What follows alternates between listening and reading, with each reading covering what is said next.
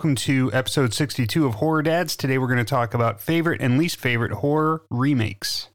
Oof, this is quite the episode, buddy. So we've got uh it's what, spring 2022, baseball season just started. You and I were talking about episode topics and we were like, "Hey, swings and misses, right?" So we figured we would tackle the the remake subject matter. You, Jamie, are going to cover 5 uh hits and I'm going to cover 5 misses, right? So we're going to talk about 10 films, 5 good remakes, 5 bad. Yeah, I'll have the homers and you'll have the strikeouts. Yeah. I'll have the foul tip into the into the beans that Yeah. uh, end in a strikeout because I've got I've got a couple like really bad ones here that I'm going to talk about. But uh, I'll have the luxurious steak nachos and you'll have the water boiled hot dog. what's funny is, so I think I came up with this topic and then I was like, yeah, dude, like you can cover uh, five. You know, good ones. I'll cover five bad ones, and then the past like ten days have been miserable for me because I just Yeah. one of these movies took me like six settings to get all the way through. There's some, uh, like, when you look around, there's some really bad remakes. Yeah, I'm There are- excited. I'm excited to uh, hear your list because I have no idea what it is. Yeah, and I think uh it like we don't like to hate on movies really in this podcast, which is which is totally fine and I I'm not trying to hate on anything specifically, but I think it's it's going to generate some good conversations. Yeah, So, I mean that's not what we're doing here. yeah, so we're going to dive into it in a minute, but before we do that, uh we we have our standard uh introductory stuff that we want to get through and then we'll kind of jump to our list of Yeah. of hits and misses. So uh if you're new to the show, welcome. If you're coming back, thank you for for returning.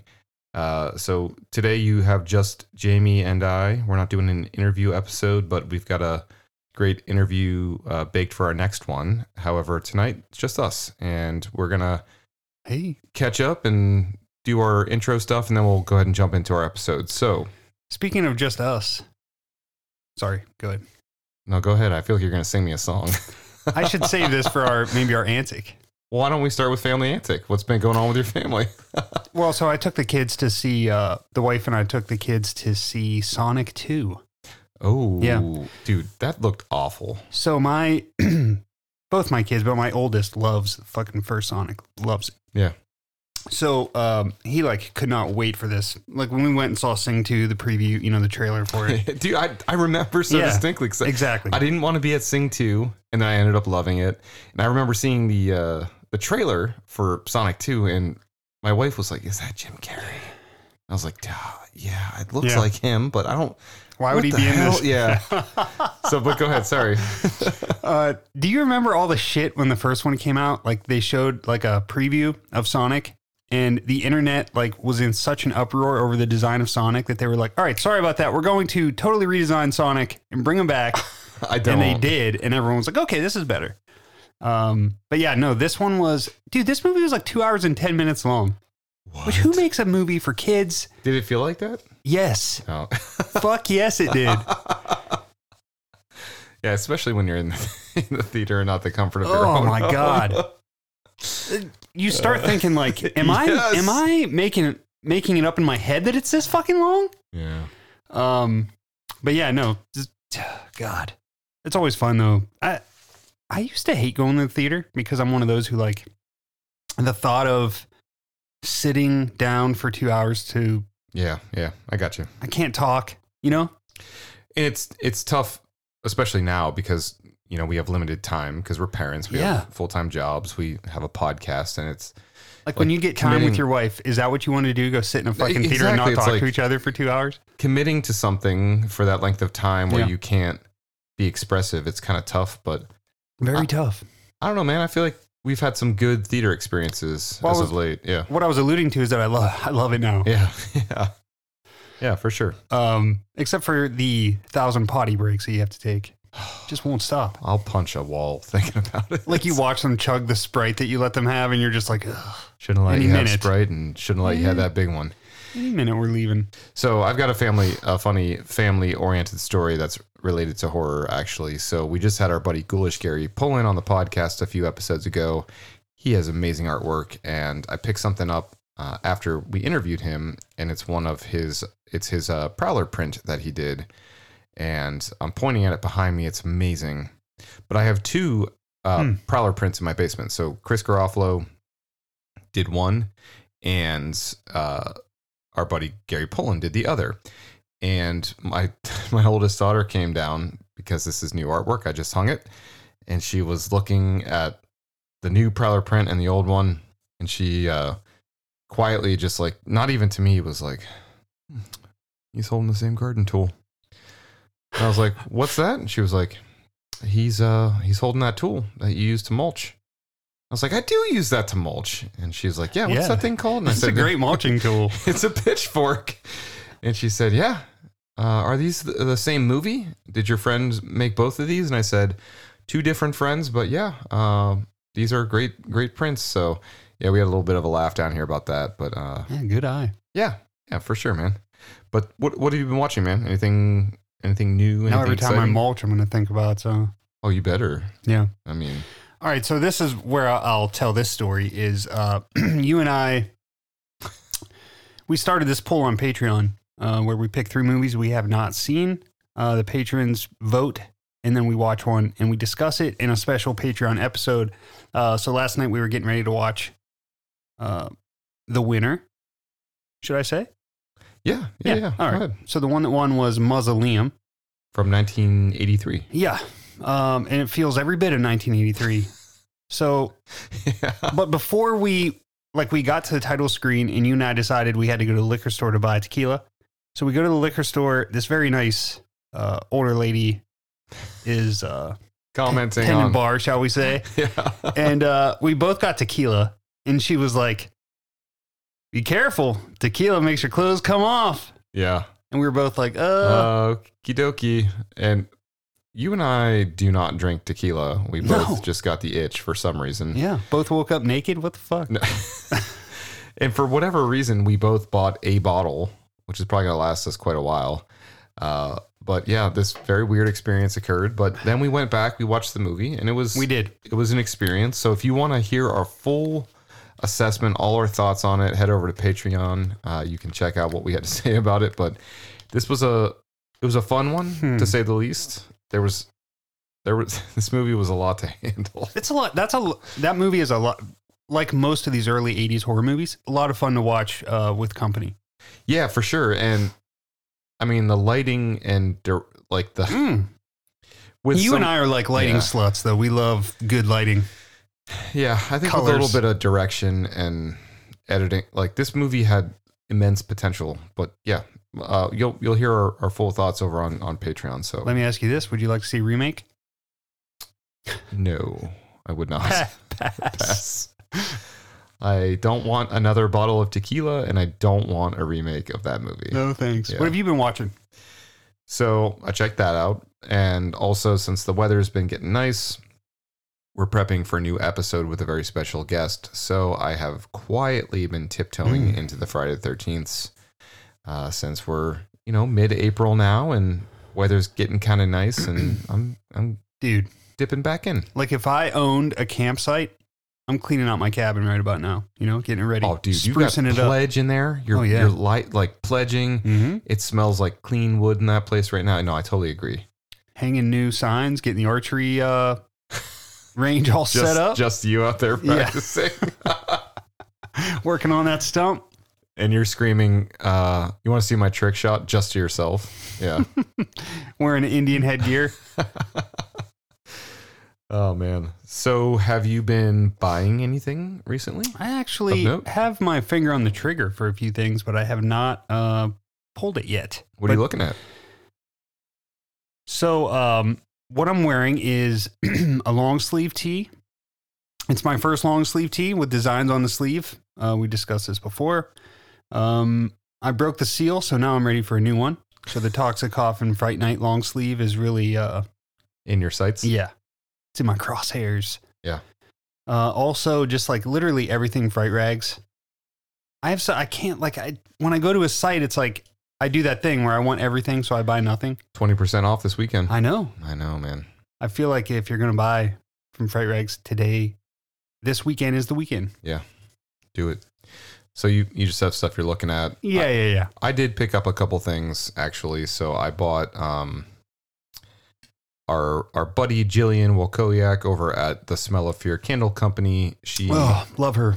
I mean, not only is her company amazing, and not only is she incredible, but uh, her her the branding and the concepts behind what she produces is just incredible. So It really is, dude.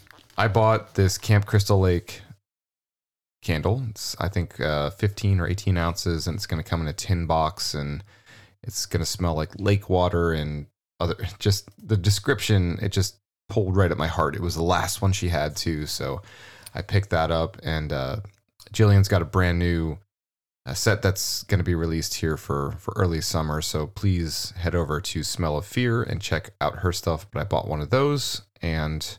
Our other buddy, Matt Pepler, just released uh, a new T-shirt, and I picked up. I think it's the uh, what is it? Horror. Um, I'm gonna screw this up. Yeah. It's horror or death or something. It's a, a it's basically like an ode to being a fan of the genre kind of T-shirt, and I picked that up. Uh, not only do his shirts fit amazing, not only is he a great designer, but um, he packages everything by hand with care, and he always sends extra goodies. So please check out Matt Pepler if you've not. Oh man. Yeah. Love that human being. All right, man. So you covered what you're wearing. You've got your new Scream glow in the dark cavity colors long sleeve on. You finally broke the seal. You are in on the long sleeve game. Yeah. All in. Oh, I still haven't. I feel like I got to get there. Yeah, I feel like uh, you find the right one. Get in there. Keep going. Yeah. Uh, so I have something self-serving on. I guess Mhm. I have a Horror Dads T-shirt on, designed very nice. also by Matt Pepler. But I wanted to wear this today for one specific reason. You Okay. know what that is? Mm-mm. Okay. Let me tell you, Jamie. So, baseball's back on. It was what, 70 degrees today? We're heading into summer. The pool's going to open soon. And holy shit, tank top season is going to be here very soon. Very, very soon. Also, very soon, Horror Dad's tank tops will be here. So, I'm wearing a They're Horror coming. Dad's tee right now. However, keep an eye out for the pre sale.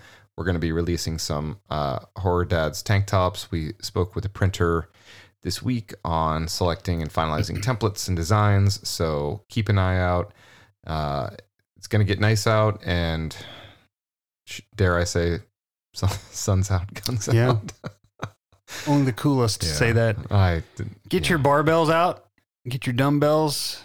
Get your dad arms out like Yeah, Jamie. get going. Yeah.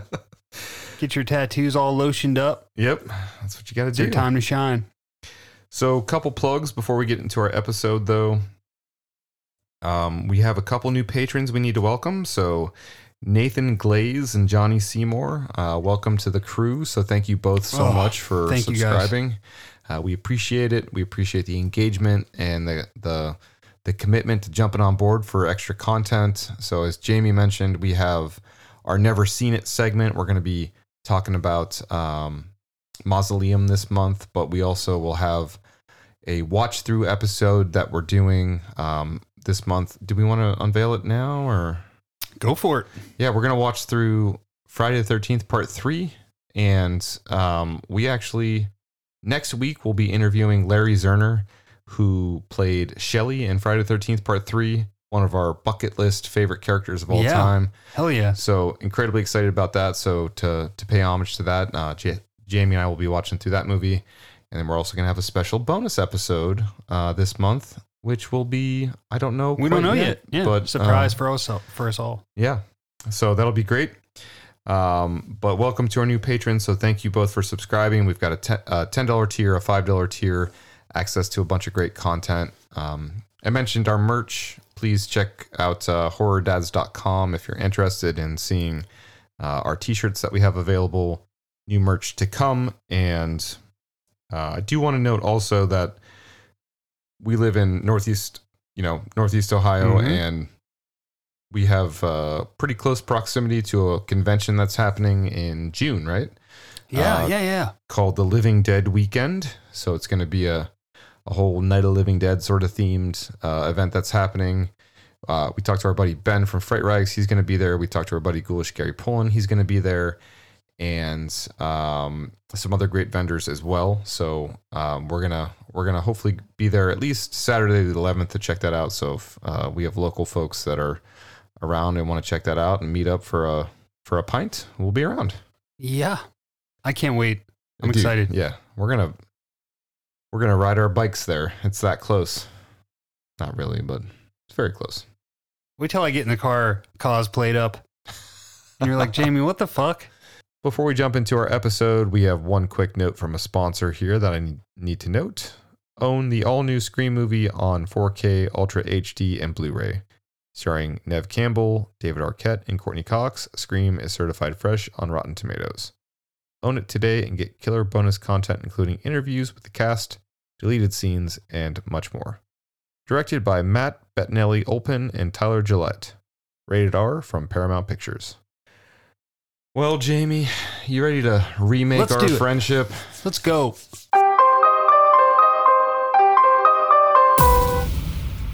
All right, let's. Do you want to it. do uh bat? Do you want to strike out first, or do you want to uh go go yard, as they say? Uh, I mean, yeah. Let's let's strike out first. We'll end with a home run. All right. Top of the ninth, All bottom in. of the ninth. Ready? Okay. So we're gonna volley back and forth.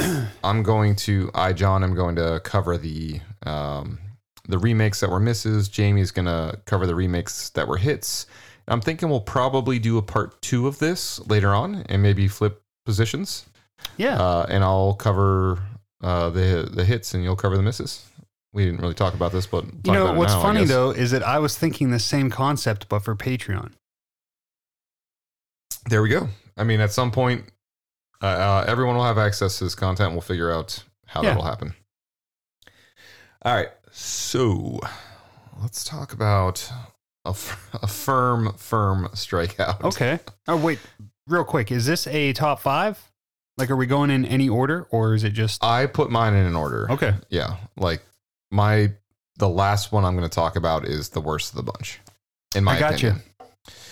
So, okay. So I'm going to 2006. My hair was still long. I had just graduated high school. My Mm, I first think mine was long too. first year of college. I mean, Harry Potter's was long in in, Yeah. in the fourth movie because that was the thing that happened this time of year. Yep. Uh, this time of life, I mean. So this movie was certainly a product of its time, and I have a lot of comments about that actually as part of my description. Cool. But- so we're going to 2006, a remake of uh, Richard Donner's classic 1976 film, The Omen. Damien! Look at me, Damien! It's all for you.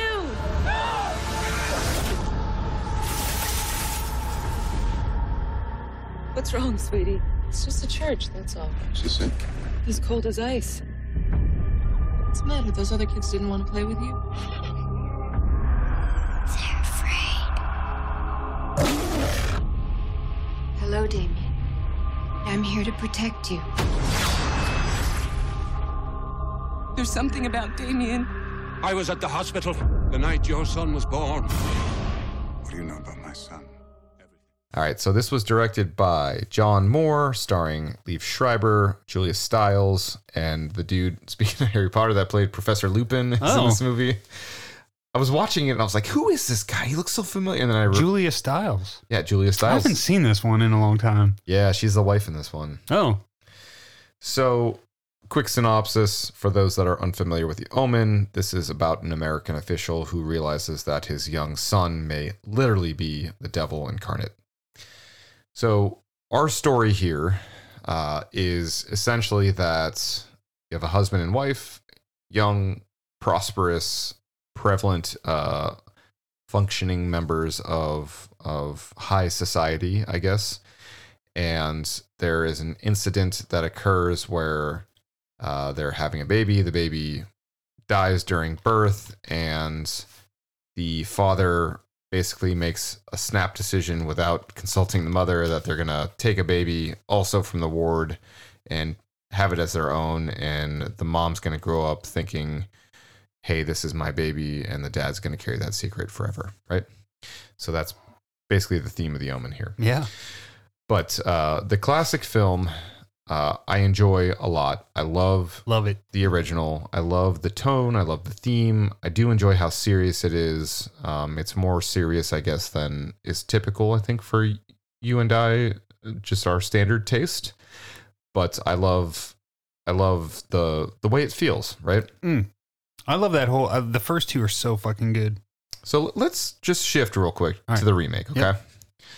So just bear with me for a moment. I'm going to speak in, um, I guess, in a quick analogy. So imagine going on vacation, Jamie. Okay. You're fucking revved to go hang out for a weekend or a week at a place you've never been and you just want to chill.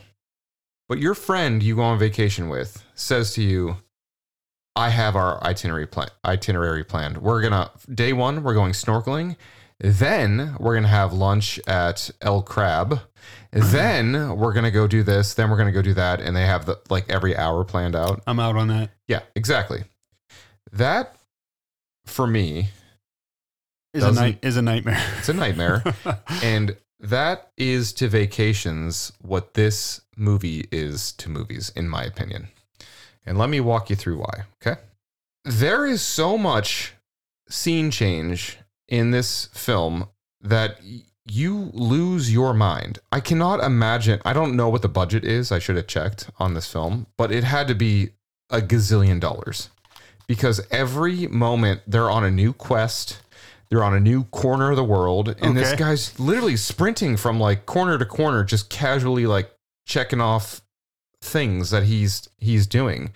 It's a mixture between like Harry Potter and James Bond with a little dusting of uh, horror remnants being sprinkled over the top, right? okay. And uh, so this came out 2006. You know what else came out in 2006? Yes. The Da Vinci Code.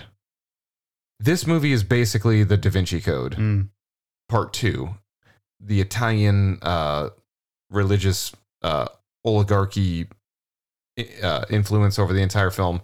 I understand that's part of, of the original, so they're trying to pay service to it. But I think that they're riding a, a tide, uh, a, a set of coattails that was was pre-established, and they're not they're not in their own movie, in my opinion Yeah. too many characters, uh, too, too many things happening. Uh, the movie's kind of too serious. It bites off too much. And Liev Schreiber's voice in this movie What's wrong with it? is so ridiculous. I'm getting pissed thinking about it the entire time because when I think of him, I'm like, oh, that's Cotton Weary or oh, Sure. it's Ray Donovan, right? Yeah. Those are the two prominent roles that he's played. Cotton Weary's portrayal is probably like more like his his speaking voice, but in this movie, he honestly, it sounds like he's reading a eulogy every sentence he says. Every time he fucking Yeah. talks, he's like, "Oh yes, I did. I I adopted my son, and there may be six, three sixes on top of his head, but I can't. I can't think of that." And it's just, it's too. It, It's funny you mention that because I just got a flashback to watching this maybe over uh, Halloween on like AMC or something. yeah, Um, I just caught a flash of it on TV and I was watching it, you know, like while cooking or something. And um, I remember thinking like Liev Schreiber is so like one note in this fucking movie. Dude, it's crazy. There's no and, fluctuation in his voice as to like what you were saying. and I get the because they're trying to draw a parallel to politics, and like the Lupin character at one point even says like, "Hey, stay with me here. I'm reading this. Uh, I've done research and I've identified this like reference to scripture where there's uh I, I think it's related to politics and your career. So I think he's like trying to play that like suit uh of of like, hey, you're you are the standard American politician kind of thing. Sure. Not in your own environment. But I feel like there's no depth to that. And I feel like it's like legitimately like a centimeter deep. Not there's like zero zero depth Yeah. in my opinion. So, uh, things I like, I thought the housekeeper's death, when like from a remake perspective, when the housekeeper j- jumps off the side of the mansion and hangs herself, um, Yeah. that that's pretty gnarly and uh, well done in this one. And then the character of uh, the photographer, the the Lupin dude plays in this. In the original, it's that uh, that pane of glass that decapitates him, and Mhm. this one there's a pretty neat, uh, Mm, neat I love that kill. reimagining of that. Yeah, so I thought those were pretty cool, but overall, it's a whiff in my opinion. Correct me if I'm wrong, but didn't the uh, housekeeper like jumping off the balcony and hanging herself? Didn't that happen in the second Omen? No, that that was the first one. I mean, Okay. it may it may happen in Omen 2 as well. I Yeah. don't- I- it's been a minute since I've seen that one. but Okay. yeah. So that's what I'm going with, man. The Omen from 2006. Interesting. Yeah. I'll uh, have to not go back and watch that. And again, like we're not the last thing we want to do is shit on movies, but if like if I'm being put in a corner and being asked to now I'm flipping pages and there are a couple fucking movies on here I actually just hate, so I'm not even gonna finish that yeah, sentence. dude, come on. It's okay to say a remake sucks. All right. You're up, buddy. Let's hit a home run with a remake. All right, so this one is uh it's pretty accurate remake. Um it's about a traveling family that falls victim to a group of mutated cannibals in a desert far away from civilization. You know what movie this is? Hills Have Eyes? Yes, sir. Uh-huh. 2006.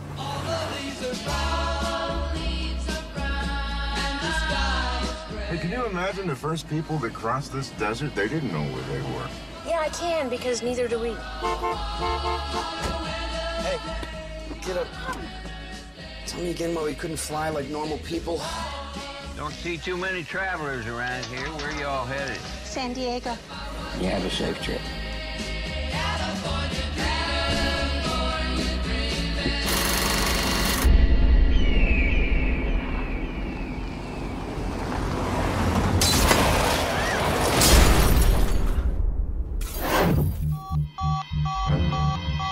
Did you find a signal? No, nothing. Next year, I am going to Cancun.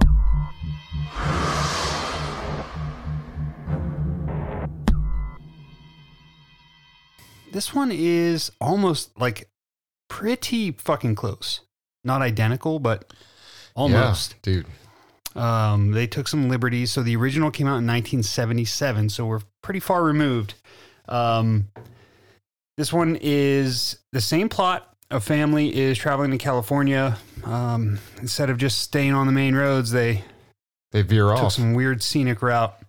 Uh, the uh, guy at the gas station gives them directions. The so if I remember correctly, the first one is like the guy gives them directions. They go. The dad decides to that he knows better than the gas station guy. Goes off course. Like the guy tells him, stay on the main road. Doing he the goes off standard course. dad thing. Exactly. uh, this group of like fucked up Flintstones comes and terror- terrorizes them, uh, wearing just like, you know, animal skin and shit, Yeah. uh, carrying clubs. And in the second one, or in the remake, it is more like, isn't the gas station guy kind of in on it? Yeah, I think Yeah. uh yeah, there's a little bit of a a soft lead. For sure. Yeah. Yeah. yeah. Uh, so he kind of sends them where they now they stay on the road, but these now in this one the creatures are more they're mutated due to uh, nuclear fallout. Yeah, it's like a little bit of a Chernobyl sort of Yeah, they kind of flip the story a little bit, which Mhm. is cool. Uh, it makes the it makes the guy the family a lot fucking scarier. Uh, Yeah. They're not just creepy cannibals; these are like actual monsters. You know. Yeah. Uh, the the the one guy reminds me so much of the monster from Funhouse. Uh, just like like his facial Yeah, design. Yeah. Yeah, yeah, yeah. Um, but yeah, so this one is is more like sinister from the get go. But one thing about both of these movies is, you know, a lot of times in remakes we'll try to add like a comedic tone. Not in this fucking one, man. Um, There's nothing funny about There is movie. no levity at all in these movies. No. They're both very dark and depressing. Um, they both kind of flip like morality on its head, whereas the people you think are the morally correct, the antagonists, also become protagonists, right? Um, Did you see this movie in the theater? no. I remember distinctly seeing this movie in the theater with my wife, who was my high school girlfriend at the time. And there was this little boy in the theater in front of us with his family. This kid had to be like I don't know, what, seven. Ugh. Like, No. our- yeah, our oldest children's age. No, you have to leave. For th- this movie, right? Mm. And he, uh, at one point, they were sitting right in front of us, the whole family. And I don't know what the jump scare was that happened, but his his popcorn, like he threw his popcorn in the air, literally, like he threw it in the air, and it splashed all over Brittany and I, and we felt so sorry for the the child, and we're very curious as to why he was in there. Yeah. So, family, if you're listening, just shoot us a note. Let us know why Mm. why you introduced your child to this Did, movie. did they not- stay the whole time? Oh yeah, Oh my god. You think at some point they'd be like, all right, this is probably inappropriate." too much. Yeah. No. Like I said, my dad pulled me out of son in law when I was like 13. Well, yeah. Then your stepdad had you watching Basic Instinct when I was like 11, yeah. Oh my god, I was so confused. Yeah. So, but do you like this movie? Uh, yeah. I mean, But you like you the can't remake? say, yeah, you can't really say. For me to say that I like this shit is just fucked up, fucked up, right? Yeah. Um, Do you enjoy this movie? I guess is my question. Yeah, it's one of those that I'm not. I probably won't watch every year. You know what I mean? Yeah. I don't Like know I- if I've watched this since 2006. Yeah. I mean, it's just too. Like we said, there's no levity in there, so it's just very heavy and very. You know, there's a rape scene which I hate. Yeah. But the one thing about these movies, man, is it it really is a frightening thing. It- you know, most of the atrocities take place in the middle of the day. Yeah. You're miles from fucking anywhere. Yeah. Um, yeah. You're just sitting there helpless in this trailer. You know, it's just so like the whole idea is so terrifying. Uh, but yeah, I this is one where I would say I prefer the remake over the original. And I hate saying that because you know we all love Wes. Yeah. No, Uh, this this is just an easier watch. Wes for life, but I, I, I agree with that. Yeah. All right, man. I'm with you. And I think Alexandre Aja just killed it. Yeah. This movie is very well acted, and you you hate and root for you root and root against characters Exactly. in the most dramatic way, which is like the nerdy kid becomes a hero, which I always love. Yeah. Um, apparently, Wes Craven came up with the idea for the remake. Uh, he saw the way the remakes were going and the success they were having, and I guess he, I don't know if this is accurate, but I read that he handpicked Aja for the director's role. So that's pretty cool. it's crazy. We're picking uh, films all from the same kind of era here. It shows our age, I guess, but Also, remakes kind of hit their heyday in this time. I feel like, that mid 2000s was Yeah. when it really clicked. and th- those were accurate remakes. I think we're now in the recall remake era. Yeah. That's that's just where we are. Yeah, I totally agree. So I'm gonna I'm gonna go also with the mid to late 2000s pick. So I'm going with uh back. So Jamie picked a home run. I'm gonna go with a strikeout here. Yeah, And foul tip. This this is not a foul tip. This is a I fouled a ball onto the sole of my foot and will never walk or love oh, again. Oh yeah, broke the pinky toe. So, and don't get me wrong, like we're gonna get some shit for this, but whatever. So I'm going with 2007's Rob Zombie's Halloween.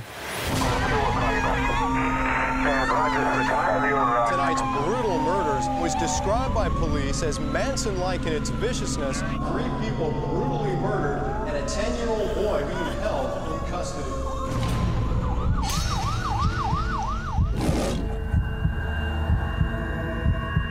You haven't said a word for 15 years. This summer, Rob Zombie unleashes a unique vision of a legendary tale.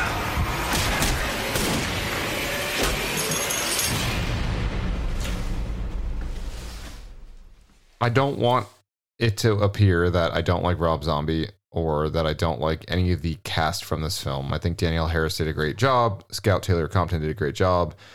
Malcolm McDowell's fucking. I, he's like, ant, ant- like he's one step away from Anthony Hopkins. You know what I mean? Yeah. Like they're in the same. Pretty captivating. Yeah, and he does an amazing job, and it's really well acted. He rides a real balance between chewing the scenery and you know what I mean. Tyler Mane's uh, depiction, like I think he does a great job too Yeah, as as as Michael Myers. However, on the whole, I can't. It's the tone. The tone. our our synopsis here is after being committed for uh for 17 years in um I guess a psychiatric ward, uh, Michael Myers is now a grown man and still horribly dangerous and intimidating. And he escapes from the uh, mental institution and immediately returns to Haddonfield, where he tries to find his sister. Right, so pretty pretty close to the concept of the original film. However, they show a lot more. So in general, that they do. yeah, dude. In general, I'm not into the just the the aesthetic of this film. You know, the the tone, uh, the intent, the just how mean spirited it is, and it it it pulls you into that right from the rip. Yep. The the introductory sequence, in my opinion, is just incredibly too mean. Um, the relationship with the stepdad saying like disgusting, like horrifyingly disgusting things to the stepdaughter. Uh, oh man, the mom being a stripper, the well, just the the boyfriend like being so horrible looking and introducing the mask and just like the whole thing is just it's literally like eating the worst piece of candy that is incredibly sour. And i think that was probably the intent. So it like it hit the mark and it resonated for a lot of people just not not for me. Um so i just i'm not into the the first fourth of this movie where it's the backstory. Um i feel like i don't need that i feel like i didn't need it when i saw the original halloween and i feel like uh it coming at this juncture yeah i get it it's like cool this is something that hasn't been explored and something everyone's always wondered about but it's like lifting a rock and looking underneath and being like oh my god i never want to look under that rock again in my opinion Yeah. so I kind of feel like that's what happened here. Um, but so the intro, the that that beginning, just like quarter of the movie, just really not into. Uh, and then there's just subtle stuff like, well, not subtle. There's stuff like uh, the, and I don't know if this is in the theatrical version, but the, I know the unrated version for sure. The rape scene in the asylum when, just like that, for me is so and I get I get why I guess it was cut, but like it shouldn't have fucking been there in the first place. Like that tone is just not for me. It just isn't. No. And it's unnecessary. It's probably And- not for most people. Yeah, it's honestly I feel like it's kind of I don't know. I guess unacceptable is a word I would use, but maybe isn't up to me to decide. But Yeah. For you, it is. yeah, for me, yeah. That's fair. Uh, but I'd rather kind of roll along again without the the origin story. But once it gets to like the remake remake portion, I do have to say I love the characters. I love um, Laurie's parents in this are great. like, Yeah. I love their relationship with Laurie. The jump scare when the parents actually get killed was really uh, out of nowhere and off putting, and I thought that was incredibly well done. That was actually my probably my favorite sequence of the film, um, just because it was so uh, out of nowhere. But th- this movie, and I get it, like Michael Myers is savage, but to me, this this movie on on the whole is too too savage, too mean, too too nasty, too mean spirited. I guess. Sure. So that's my my second uh, whiff. Second whiff. Yeah. Yeah, I would agree with this one. Um, and then it's no secret that you and I are not huge fans of this movie. The sequel that resulted from this. Even it makes this one even worse that it generated such Oh, that dude. it had such a child. I'll flip a table talking about it. This one is uh, I I will say that I don't mind watching it every year. I don't go out of my way, but typically it'll come on or someone will put it on. Um, I I do feel some sort of compulsion to watch it every year. Uh, but it's not one, you know, like the original I can have on literally any time. Like I could fall asleep to it, I can wake up to it.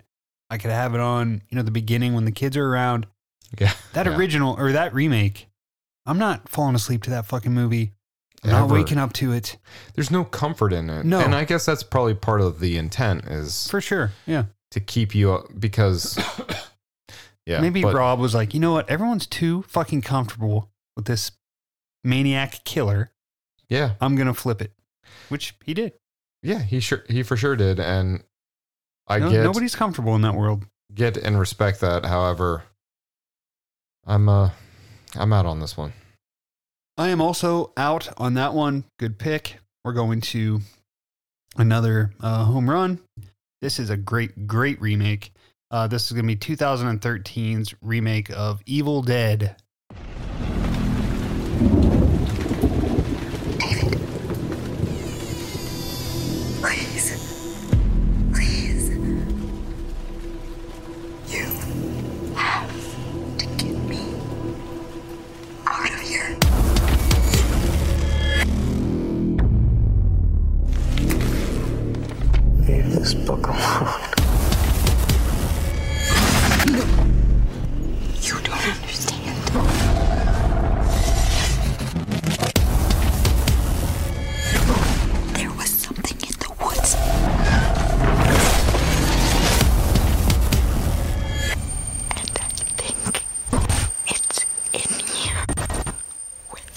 Five friends head to a remote cabin where the discovery of a book of the dead, better known as a Necronomicon, leads them to unwittingly summon up demons living in the nearby woods. All right, so we all know the original, uh, 1981, year I was born. Bruce Campbell, Sam Raimi.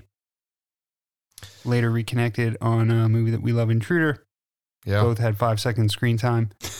Um, this this movie is an amazing remake of an amazing original movie. Um, I actually kind of prefer part two personally. Um, Me as well. but the original is great. The tone is much different than this movie. Uh, that one is a more, you know, right away, it's more of a lighthearted tone.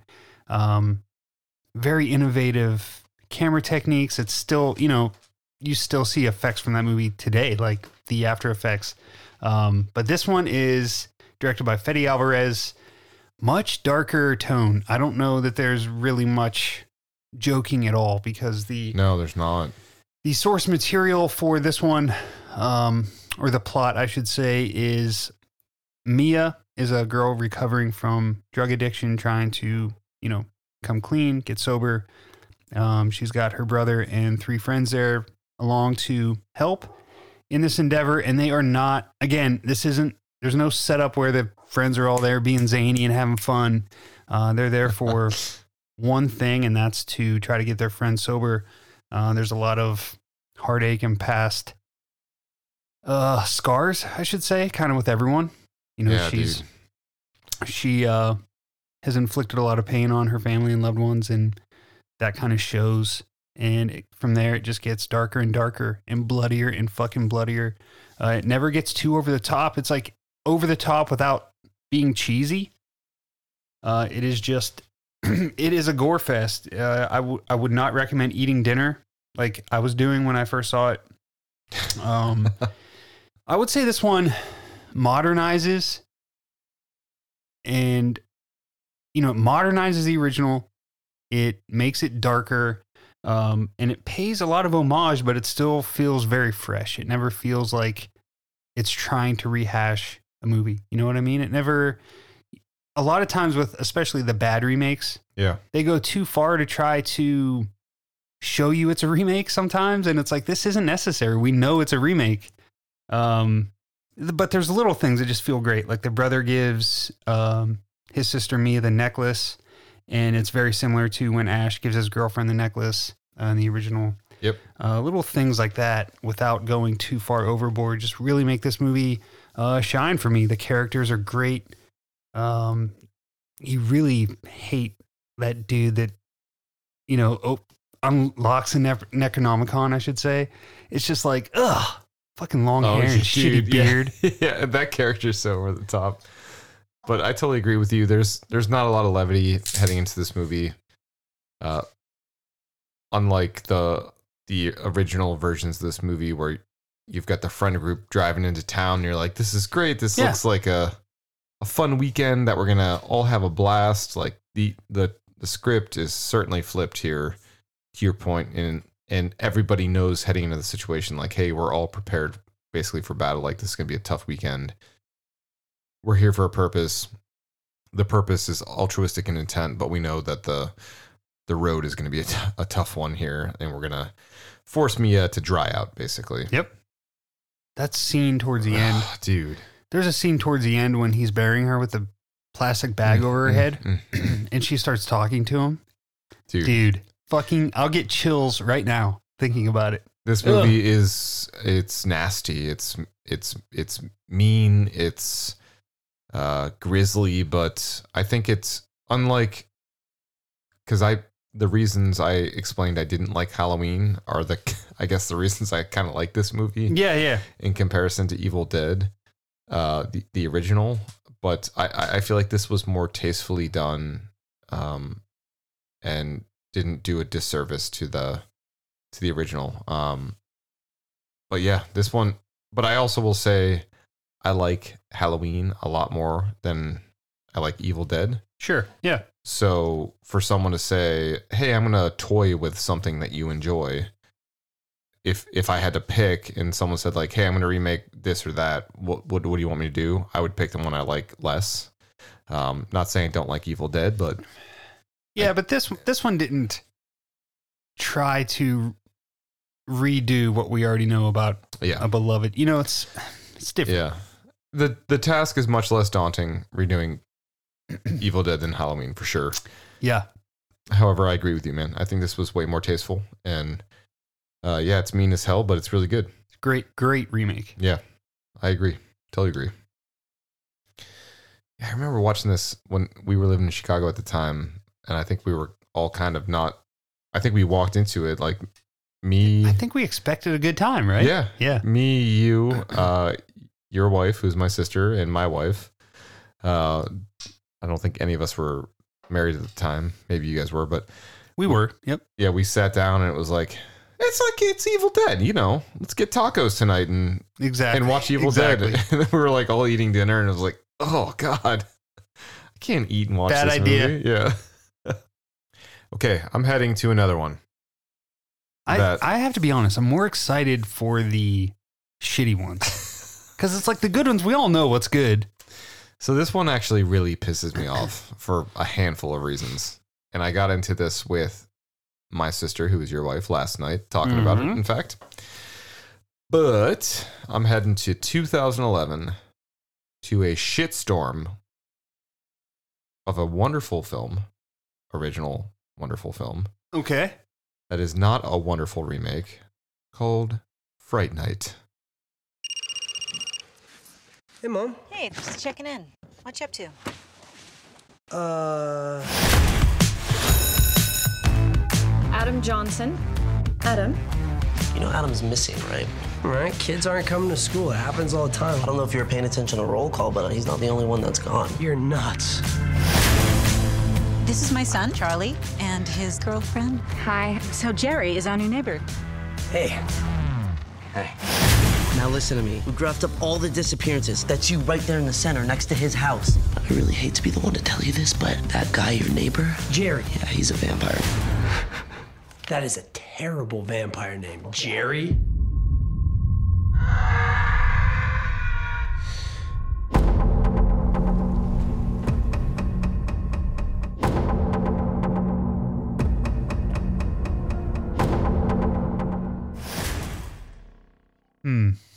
Yes, hmm, indeed. So, directed by Craig Gillespie, starring a packed as hell cast. Very packed. Okay. I don't. I don't know. Anton Yelchin, Colin Farrell, Toni Collette. So we're this is a team, okay? Imogen. He. Poots, Poots. Imogen. I, I love her. Don't know her last name. packed cast. All right. Yep. So we get in there, and I, as the viewer, am thinking, I I fucking love this original. This cast can't go wrong. And Disturbia has already happened, so they have legitimately the best canvas to please us, right? I mean, they do have a, a very good, very good source just, material. Just don't fuck this up, is all. Here you go. Want me to tell you how they fucked it up? I'm going to tell you. First off, for those that have not seen the remake of Fright Night 2011, When a nice new neighbor moves in next door, Charlie, played by Anton Yelchin, Brewster. discovers that he's uh, an ancient vampire who preys on the community, and he enlists in none other than none other than Peter Vincent to try and uh, to stop him. Okay. All right. So let's pause here. Do you remember in the movie Scream Three, Roman Yeah. I mean, yes. finds that uh, his statue's head has been knocked off. And he's Yeah. in that like terse scene where he's like, "Someone's trying to kill my movie. Someone's trying to ruin my." mo-" I feel talking about this remake like Roman did in that moment. Yeah. It's like, don't fucking touch my movie. Do not touch Fright Night. Okay, so that's how I feel off the get. Yeah. And then I'm like, all right. But Anton Yelchin, we love him. Disturbia happened. You've got a great cast. How can this go wrong? Well, this is how it goes wrong. You take it out of middle America. So the first one was filmed in California and felt like it may be California, but it also may be anywhere USA. Yeah. the Brookfield, original. Ohio. Exactly. the remake, it's only one spot. You're like, okay, I'm in a desert town I'm in, in Arizona. Phoenix. Yeah, I'm Walter White lives in my community, right? Yeah. Like that's that, that is it. Definitely. So you're in this like But I don't I don't mind this setting like you do. uh, this like do you like ET? Do you like that setting or no? Cuz it's very similar. ET is the original of ET. So fine. I see what you're saying. You don't like there. that they took it out of the su- a suburban neighborhood and put it in the fucking desert. And put it in the desert. Yeah. Like why? Plus, you and I, being Midwest dudes, are just like we enjoy the Midwest suburban Yeah, setting. like trees and shit. Yeah. Yeah. None of that Not here. snakes. Dude. No. This is like from dusk till dawn. Yeah.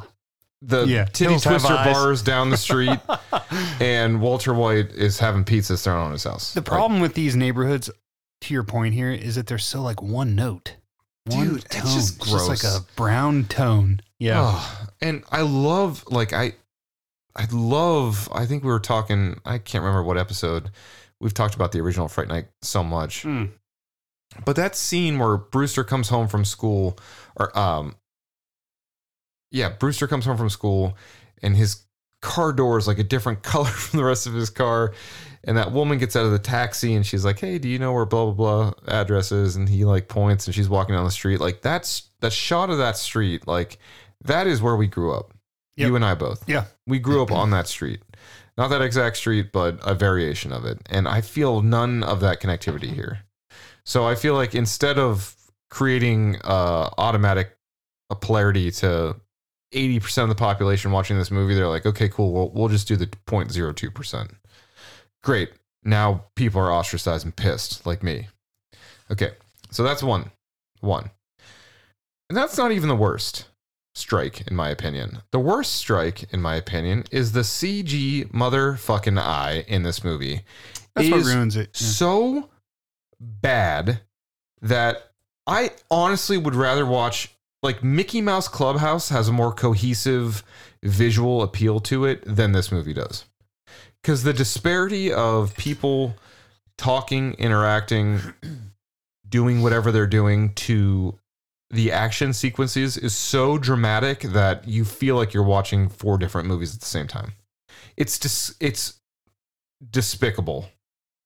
And on it, and for executives to go through layers and layers and layers to say like yep cool. Yeah yeah let's uh next round. Yeah let's just keep going with this. Oh can you add a little bit more blood there? It's it's unbelievable. And this is two this is not that long. This is 10 years ago. 11 Yeah.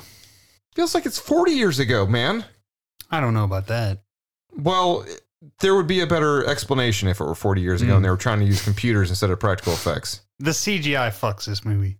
just Yeah. total mess. My last issue on this film is Peter Vincent. Yeah. So I love the original Peter Vincent, and I get that the character is supposed to be over the top. And your wife, my sister, was trying to explain to me what I already knew. She's like, "Well, no, he's not supposed to be cool." And I'm like, "No, I get that. He's supposed to be a douche, and he is a douche, and I think he's a douche. I just don't like him." And your sister, my wife, when she feels strongly about something, Oh, she loves this movie. she got she got real nasty with you. yeah, You fuck. I think it made me hate the movie even more. Yeah. So All right, so I have some thoughts on this. So on you me, watched bud. it. You watched it one time with us playing Skip-Bo, drinking, right? Recently, Yeah, or- just the other day. yeah, we yeah when we did That was our your- fantasy baseball Yeah, that was your first time watching it, right? no, that was my first time. Oh, I thought this was the first watch you had. No, no, no. I've seen this movie. Okay. Yeah, I've just been against it for a while. I've seen this movie twice. Well, three times now because I watched it with you the other day. And the first time I watched it, I rented it with my wife. I think not long after it came out. Hated it. Fucking just like you, talking all the shit. yeah. Watched it again, uh, maybe a year ago, and um, I don't know why. My wife put it on. I, it was one of those like near Halloween, and we're watching horror movies, and I was like, "You, you know what? Tonight you pick the movie," and she picked that, and I did like the longest sigh you can do. Um, and she was like, well, "I don't care, you prick." we're watching it, so I, and also that might have played into it too, as I went into it just like, "Fuck this." And uh, I found myself really enjoying it. Uh, if you take like, I already went into it going like fucking CGI, stupid fucking. Um, The setting, all this. Yeah. So I don't mind the setting as much as you, and I think a lot of it has to do with maybe coming off of Breaking Bad. That's that might even be why they said it here. You know, like the success of that show. Um, but for me, going into it, kind of expecting to hate it again, I just love Anton Yelchin so much. Like his character adds so much Yeah. to this movie. I do love him. Um, again, Imogen Poots, like she's just so like cute in this movie and just like such a good girlfriend. And I love their relationship. Uh, but yeah, the Peter Vincent and even the Evil Ed character, like, get that dude fucking out of here, the super bad kid. yeah. You know, Mc- McLovin. that kid, yeah, Yeah. fuck that. Those are the two characters that really fucked it up for me. I hate Colin Farrell, but he was great in this. Like, and the little like Chris Sarandon cameo, like to this day, Yeah, I'll cheer yeah, when yeah, he steps out of that car. Yep. So yeah, I mean, I get it, man. It if you I don't know. I wonder if they they toyed with practical effects at all. Like the Thing remake. I I need. Cuz like you're you're right. How I could it, how must- could, how could I- anybody watch this and say this is passable? That's Wi- fucking ridiculous. Without looking. one exaggerating bone in my body, I need the answer to that question to be no. I need the the the philosophy philosophy to be that they went into this and they said from the rip like, hey, we're just gonna do CGI. Don't even fuck with practical. Hmm. Because if there was an alternative that was not explored and taken advantage of, I I'll I will tear this house down that we're sitting in. it takes so much away from this movie. It really it really detracts from it. Honestly, it makes it bad. Okay? So, I'm kind of on board with you, uh, kind of on board with your sister so that I don't get murdered in my sleep. Hmm, going Switzerland here, huh? All right. Yes, I am. All right. So let's head to a Honestly, if Anton Yelchin wasn't the main kid, like if he wasn't Charlie, Yeah. I do love Anton fuck that movie. Yelchin. Yep. Rest in peace. We love you, buddy. All right, so I'm actually excited to talk about this one. Um, this is a remake of a 1990 miniseries uh, where a story of seven kids, losers in parentheses, who join forces to take on bullies and a supernatural creature that feeds on their fear, which awakens every 27 years. This is It from 2017. When you're a kid, you think the universe revolves around you. You think that you'll always be protected and cared for. Then, one day, you realize that's not true.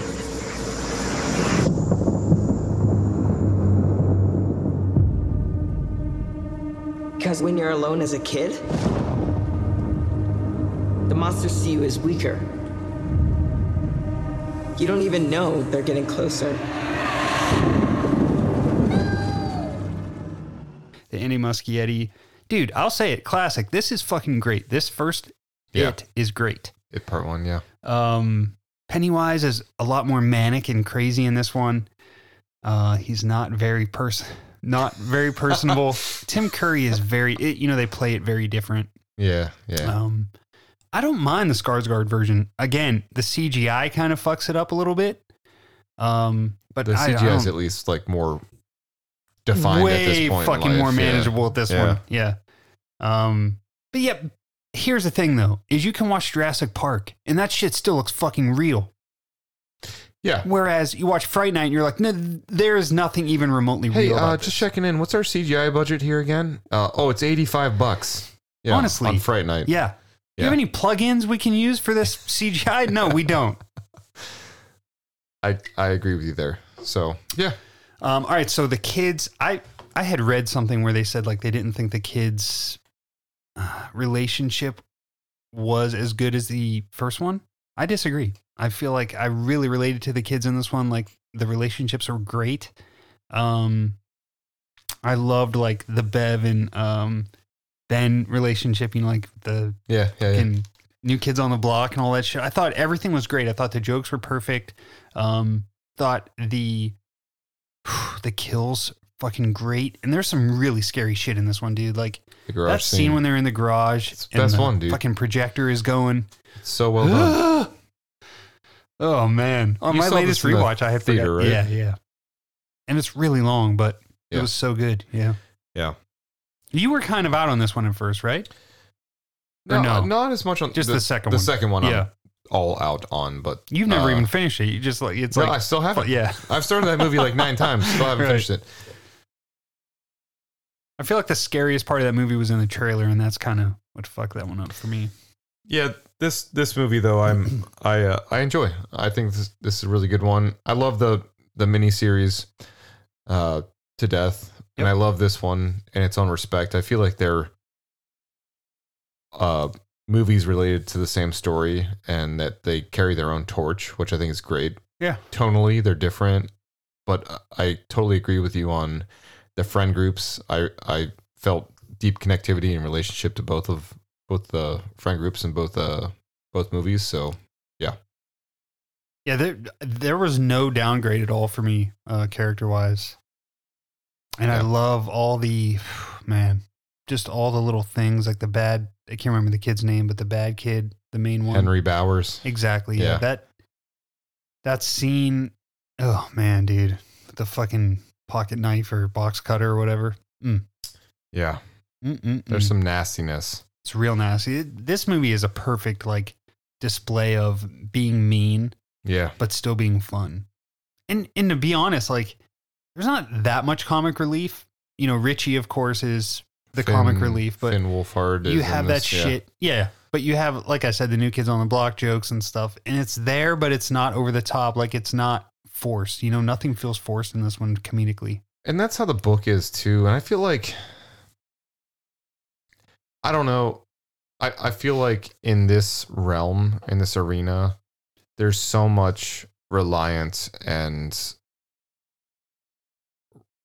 there's so much reliant on the the original story, which was one of Stephen King's masterpieces, Yeah. right? Um, where like you can't I feel like on on this, like you can't get too far off the path and screw it up because like the source material is so authentic and well done. Um, whereas Fright Night, I guess, is more of like a a fun sort of 80s one off, and it was like, cool, yeah, let's just keep fucking around with this. Whereas Yeah. in this one, it's like, oh, we can't piss off Mr. King, right? For sure. like we we got to do this right, and if we're gonna do CGI, we have to do it the appropriate way. So Yep. I feel like that was probably all part of it, but yeah, dude, I totally agree. Like the casting, the authenticity of the relationships, uh, the kills are really gnarly. There are actually some legit scary parts, and part one, I'm I'm I'm all in on. Yeah, Yep. I'm with you, Like that beginning scene with Georgie in the oh, boat. dude. So well done. My God. So well done. Which would you rather watch? The original or this? Yeah, the miniseries or this? I would rather watch the miniseries. I think that they're different different days. You know what I mean? Yeah, yes. Yeah. I would rather watch the miniseries in a certain environment, and there are moments where I'd I'd rather have this one on. But if I'm going for a better movie, it's it's this 2017 remake. I Yeah, think it's a better overall movie. Better, not that the acting is bad in the miniseries, but when you watch that, you know it's a fucking miniseries. You know, John Boy Walton in there. Yeah. All right, buddy. Let's go back to the uh, dugout. Oof. We're actually heading to the uh to the single A team. We're getting back on the the bus to head back to Yeah, yeah. the practice site. Uh so I'm going to 2010. A lot of 2000s for you. I mean, I guess, again, the remake. They're all yeah, Yeah. they're all in that realm. So 2010 this was uh, another one I saw in the theater. So 2010, A Nightmare on Elm Street's remake by Samuel Bayer. There's this man, and he's burned.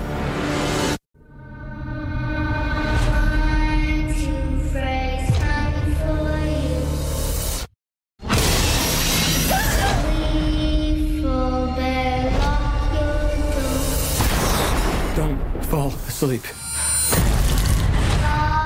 Okay. Shit. So dude, Shit. I've never been able to do a complete second watch. All right, so by the the point in time in which this film came out, it's 2010. Okay, so 2007, Halloween had a remake. 2009, Friday the 13th had a remake.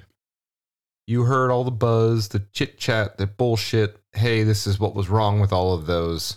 So by the time, and you're in the core three, it's like okay, of these franchises, this is the the last to get their remake right in this era. I saw what went wrong, what whatever went wrong, and what the negative reception was on the first two. So let's make sure we don't make those mistakes. So, in my opinion, it's inexcusable to get this movie wrong by this point in time. But they got it wrong. You shit an egg. The pacing in this movie is terrible. The kills are terrible. The dialogue is terrible. The way the story is displayed and communicated is terrible. And again, I don't like the comprehensive background on Freddy Krueger and why and how and his they really dive into the pedophilia component like as a parent watching this movie just makes me horribly uncomfortable thinking of like dropping my kids off at school. They really really really tap into and hone into that. And the nightmare on elm street's like i know the original one and two like aren't fun by any means but it's not like you're grimacing and wincing the entire time you're watching it whereas with this that the whole time i'm like oh fuck no uh-uh uh-uh saying the gardener likes to bring kids down to his cave and Mm. and toy with them and she finds pictures of herself or of, of herself being um Oh my yeah, God. yeah dude it's like really fucking dark really grotesque and Ugh. the whole the whole thing this is like i guess like po- that freddy versus jason timeline of like new metal and dark dark dark like saturated dark cinematography Yeah, yeah, yeah. and i just not into this movie i honestly think it sucks The it's as you mentioned, this area of remakes also is very heavy into the origin story. yeah Yeah. It's like even that Friday the thirteenth remake in 09, they did a little bit of a The lot of first- people were up in arms about that, yeah.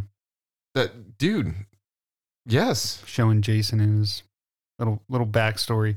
Um yeah, this one I have never been able so I watched this one with our buddy Connor, um, who was on one of our Patreon episodes. yeah And um, we got back from me. I think this was back when we were in a band together. We got back from band practice like late at night, and my your sister, my wife, had our mutual friend Sarah sleeping over, and Sarah is a notorious snorer.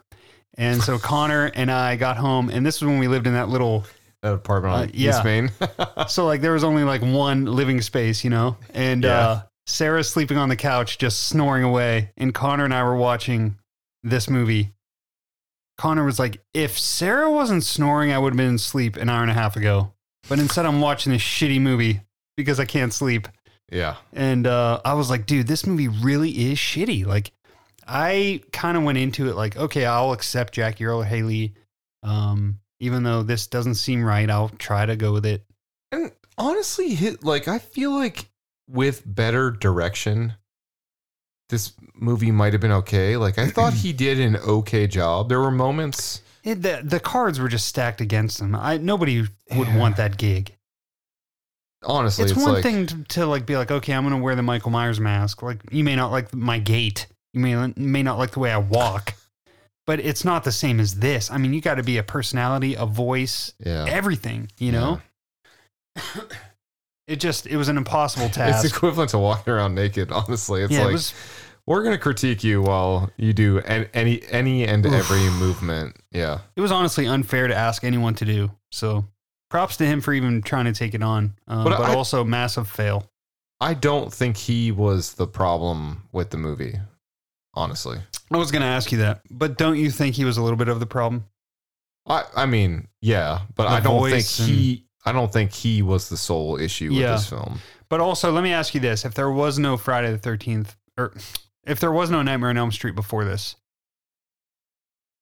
in my assumption, you're not going to have dolls. You're not going to have an icon out of Freddy based on his Freddy. No, No, no. I mean because the Freddy that we know is a goddamn icon. Everybody knows. Like my Yeah. four-year-old son knows who Freddy is to this day. You know what I mean? Ronald, like, Ronald Reagan's not going to be referring to you in a speech. Yeah. yeah, yeah, yep. yeah. So this movie's a miss. I think. uh Uh, I honestly, I feel like I do need to rewatch it. I just can't. Like, I tried one time and I was like, "Nah, I'm done."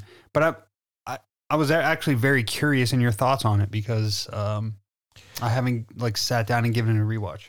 and I did the thing where I watched it the night before. I think like I had to go put my cat down or something. Oh, So it's one of those things like when you you, you eat a food and then you get the stomach flu and you're like, I'll never fucking have that again. Yep. So I, I saw this in the movie theater with never our drink Jägermeister again. yeah, exactly. I saw this in the theater with our buddy Zach Klein, who's a patron and friend of ours, uh, in college. And I remember moving, like leaving the movie theater and just being like, "Oh God, that was horrifying." Yeah. and then over the years, I tried to watch it again and just couldn't get into it. And then I finally committed a couple years ago, and it was like the night before I had to put Pam down.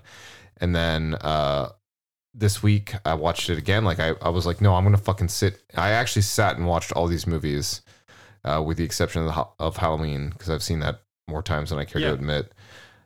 But I sat down and I was like, I'm gonna give this one more go to see if it's gonna have an opportunity to fall off my list. They all forged tighter to my list. Let me ask you one. this: the um, the friend group in this one, what's that like? It's not. It's nothing. The I guess the relationship between Nancy and um, I can't remember his his name in this movie, but that I guess felt a little tighter than the Glenn thing. But I don't know, man. Like I feel like they tried to like force in. You're like ten minutes into the movie, and they're doing that above the bed uh iconic scene. Yeah, yeah.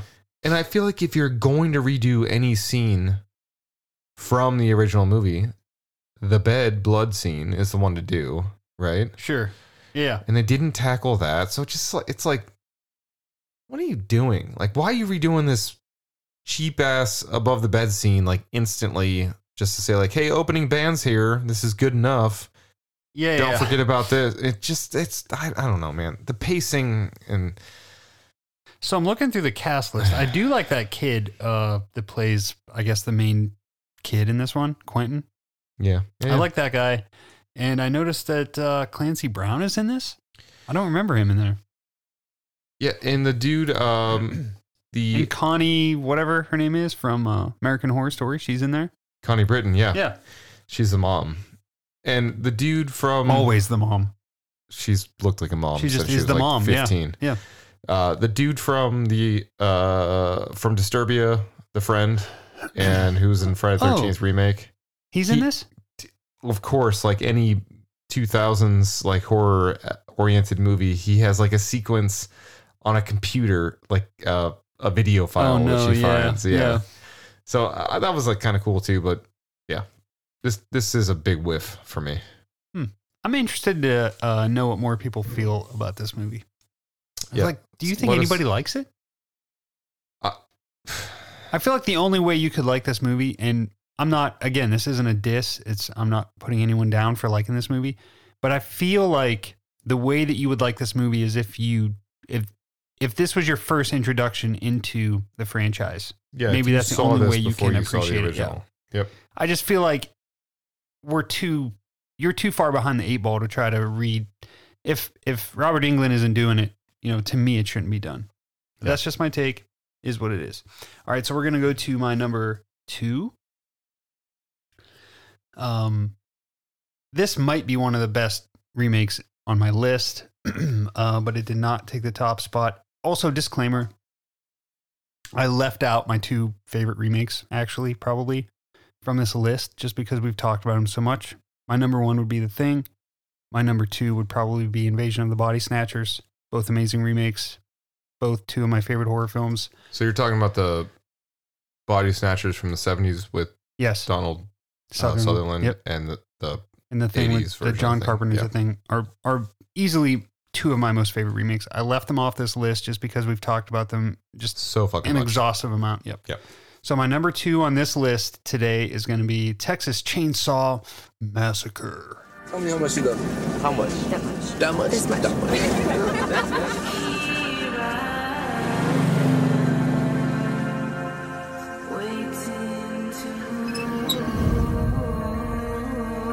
Hey, are you okay? They're all dead.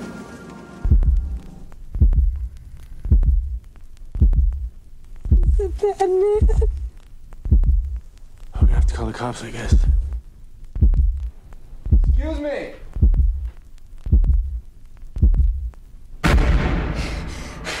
What the hell was that?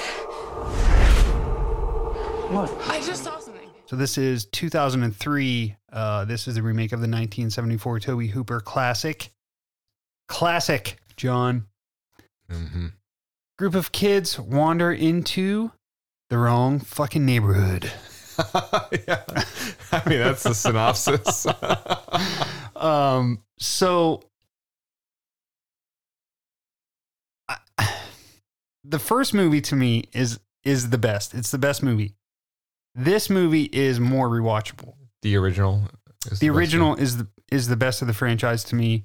Um, I mean, I think a lot of it for me has to do with just the fact that it is kind of what started this, right? Like we wouldn't be sitting here today if it wasn't for that movie. I feel like.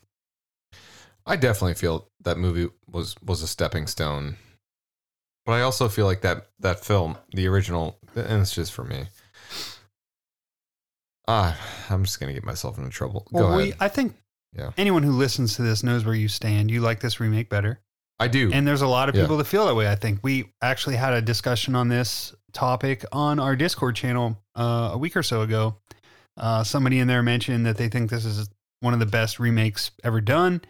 And a little short discussion kind of took place. And my thinking on this is that I, I feel like any younger generation coming in, there are those people that have never seen the original um, that will love it right away. And there are those that will be put off by it just because of the timing, the Yeah. time frame. Yeah. Um, and this movie is so much more. This 2003 remake is so much more accessible for somebody just getting into horror, in my opinion. Um, whereas that original is, whew. It's not an appetizer that sits uh, lightly in your yeah. stomach. Do you want a, a meal of armadillo fresh off the road. yeah. That's what you're about to have. Yeah. Uh, this one though, Hot, hot, hot arm- armadillo. This one is a lot. It, it's also very, uh, very mean and dark, sti- but feels fucking slick as fuck. Like the production is great. The Yeah. friend group is much better to me. Like the, the just a group of kids. Like I, I'd much rather be in the in the van with these kids than fucking that first one. That's part of my my issue, honestly, with the, the original is, and I, I I don't even want to say this sentence this sentence out loud, but you you know who is the worst character He's the worst. in the original, And you don't have him in this one. Yeah. Sets it up. But this one has the So this one has the suicide in the van. The girl shoots herself in the head, which is just like, oh my god, right? You don't have that in the first one. Yeah. Uh, the first one kind of just subtly leads up to, uh, you know, and you have shit. you have who feels like a threat more than who feels like a vulnerability. Like in in this one, you instantly feel almost like empathy, sadness, vulnerable. Yes. Whereas the first, the original, you get this weird ass guy carrying like a chipmunk sack who's like pulling random items out of it and showing them off. And you're like, all right, I'm off put. I'm unsettled. I'm mad. I feel hot watching this. I feel annoyed. I feel confused. And in this, it's like, no, there's no confusion on what you should be feeling. You should feel unsettled, sad, empathetic, and worried. Like, and they do that very, very successfully by introducing that that pickup in her her you know suicide. Mm, dude, no doubt. Um, so once they like, I've loved Jessica Biel at this time in this movie. So fucking great. Yeah. Um, what's his name? Our boy. Uh, Oh, the sheriff. yeah, Yeah, he- Sheriff Hoyt. He's so good. in R. this. Lee Ermey, dude. Yeah. He is that guy is just like magnetic. Like you can't, you know what I mean? You can't like look away. The way he talks is perfect. Uh, the family in this one is great. I feel like Leatherface looks great in this one. Yeah. I just feel like everything again, the production is just so slick. It looks fucking this movie just looks great. And it, Um, it's it is a very approachable interpretation of the film. It's almost like taking like a really gruff punk band from the '70s and being like, "We're gonna make a pop punk band." Yeah, out here's of this. Green Day. Very- yeah, exactly. exactly, dude. This is the Green Day. Yeah, Uh, because this one still has it's still a little bit rough, right? It's not like totally Yeah. polished, but man, still so scary and fucked up. Like it doesn't take away from that. yeah. Great concept from the '70s there, but we're gonna do uh, Yeah. Green Day, Yeah. so people can sing along to this one. Yeah, I, Yep. I feel that for sure. Yeah, no, I love this one. Um, the what else do I have to say about this one? So the original left more to the imagination, right? As far as the kills and goriness, this one was just like let us see it all. Yeah, the Uh, original does is not really that gory. No. Yeah. It's more like it's almost like what you don't see is scarier. Uh, but this one didn't. I don't think they showed too much. I think that maybe the sequels after this one, like the beginning and those ones, kind of took Yeah. it a little bit too far. But this one, I feel like was a nice balance and was still very scary without going over the We top. gotta make up for uh, what we didn't show in the Sure. first uh, Yeah. segment there. Yeah. Hey, McConaughey, get over here. Uh, we got some shit to solve. yeah, honestly, Yeah. oh my god. But yeah, I love this one, man. Um, Yeah, great again, pick. Great pick. if I'm gonna pick one of the franchise to watch, it's probably gonna be this one.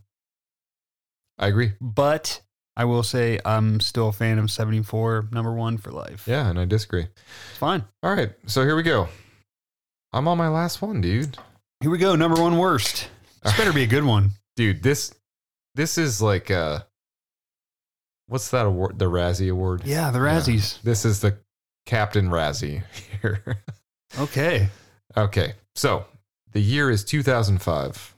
Also the year I graduated high school. Okay. Also the year I won best hair of my graduating class. Also the year of fucking terrible movie and terrible remake came out. So, Yeah, apparently the mid 2000s was like the worst. Yeah. Well, I think it was the era where it was, uh, okay, cool. Like people care about horror. Uh, we- we got to try. turn them off. We, how do we get them, how do we get them less engaged? well, I feel like Amityville Horror came out around this time, Mm. which was a huge like smashing, Great smashing remake. success. And I feel like everyone was like, "Oh, cool! Like we can do some of this other Yeah. stuff, like uh, this movie." And uh, most of them were flops. But 2005, Rupert Wainwright's version of the classic John Carpenter film, The Fog.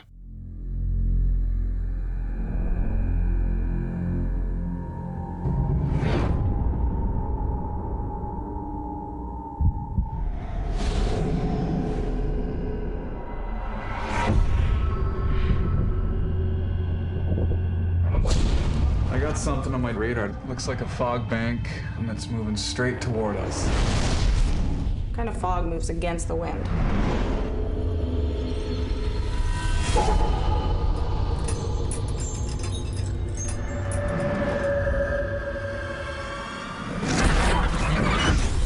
Elizabeth? What's wrong? I keep seeing horrible things happening.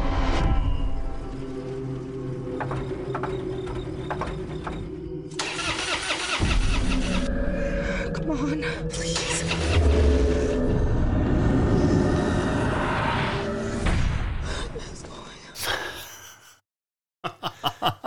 So Okay. shitty. So this movie is starring Tom Welling, Maggie Grace, Selma Blair. And you know, I like if I could marry I know. someone who's not my wife and Alexandria Daddario, it would be this gal. Love her. Dude, I And this movie sucks. this movie sucks. Wait, did Cheaper by the Dozen 2 come out before or after this? I I don't know. I say that because the main actor, Yeah. whatever his name is. yeah. So a thick Cheaper by the Dozen 2 is a better movie. I would rather watch that Yeah. than this.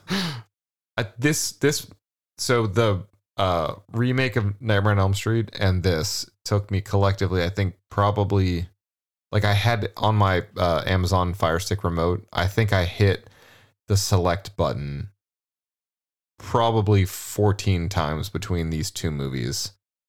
So an average of 7 attempts per film to to actually finish them. Okay? So Yeah, this is a tough one. so, a thick mist full of vengeful spirits haunts a prosperous island town off the coast of Oregon as its inhabitants try to learn their town's dark secret in order to stop it. This movie sucks buttholes. I mean, this it's it's just Really bad. the worst of the bunch. The writing is terrible. The so the original film I love so much that introductory sequence Carpenter does a masterful job of creating isolation and uh, atmosphere and setting. Right, you go through the gas station, the pumps are running, uh, bottles are rattling. Uh, so you're sweeping through all of the the town and you feel that is- isolation you feel that uh that sense of um of solemnness of of of dread of of discomfort this movie is like Starsky and Hutch man. Like that in in in the original when they're out on the seagrass and those those guys are drinking and they're listening to Stevie Wayne and they're having that mm-hmm. banter and mm-hmm. that discussion like that feels authentic and genuine and kind of like almost fun. Whereas here the equivalent to that is is is this hokey ass like it feels like you're watching Piranha 3D Yeah. this dude who's the accessory out with his buddy trying to like get a, a foursome going on like it's just so cheap and like ridiculous Oh, the It- fishing. Wait, is the guy from uh, Hatchet in this? I, I don't know if that's him but if it isn't it should be like it's basically okay. that but that like hatchet is at least a little self-aware where this is trying to be serious. Yeah, yeah. like this is just it's fucked. Um and the and the writing is so so bad. Uh when he's driving through town and they they try and take one liners from the original of like oh hey are you weird? Yeah you know i am weird. Uh the jamie lee curtis tom atkins uh discussion banter tries to translate here where where where where he's picking her up on a, a dark road and she's been gone for six months and uh she's wearing like a hat like a newsie which is weird. She is and she like newsy hat. jumps in the truck and she's like hey dave or whatever she calls him. She's like make sure you open a door for a lady next time. Like the writing is awful.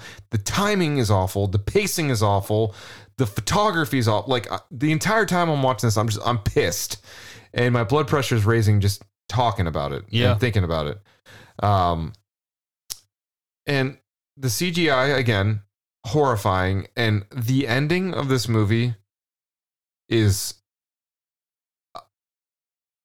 I, I can't even formulate a real life sentence not only on like what actually happens versus how visually what actually is happening is being displayed. Because like what actually happens is kind of cheap and annoying and the visual demonstration of this like kind of stupid and ridiculous idea is manifesting while your your brain is trying to cope with and, uh, and interpret and understand oh my god they just ruined one of my favorite movies and also visually i'm being punched again in the neck over and over again because this looks unbelievably terrible and it's just not good so for me Yeah. this is the worst of the bunch don't don't touch the fog don't just don't touch the movie it's too too good as it is Yeah, that's a hard one to. Oof. and uh they they blew it What do you think my uh, number one's going to be here? well I, Any guesses? I didn't want to blow it and and presuppose but like i think the amityville horror that i mentioned would be a good one Yeah, no, that's a great one. That's not it. Um, that's actually one that was one of my runner up, runners up for sure.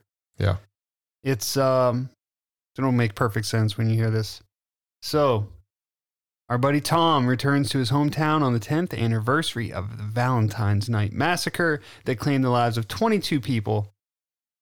Instead of a homecoming, Tom finds himself suspected of committing the murders, and it seems like his old flame is the only one that believes he's innocent.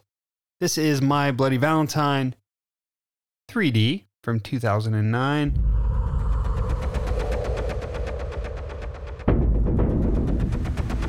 Exactly what did you see? Something was following us.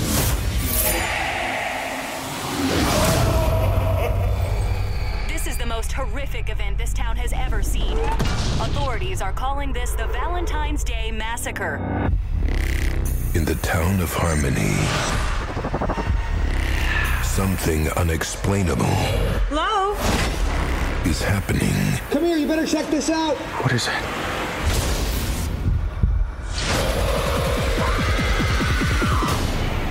This January. Prepare to witness. What do you want?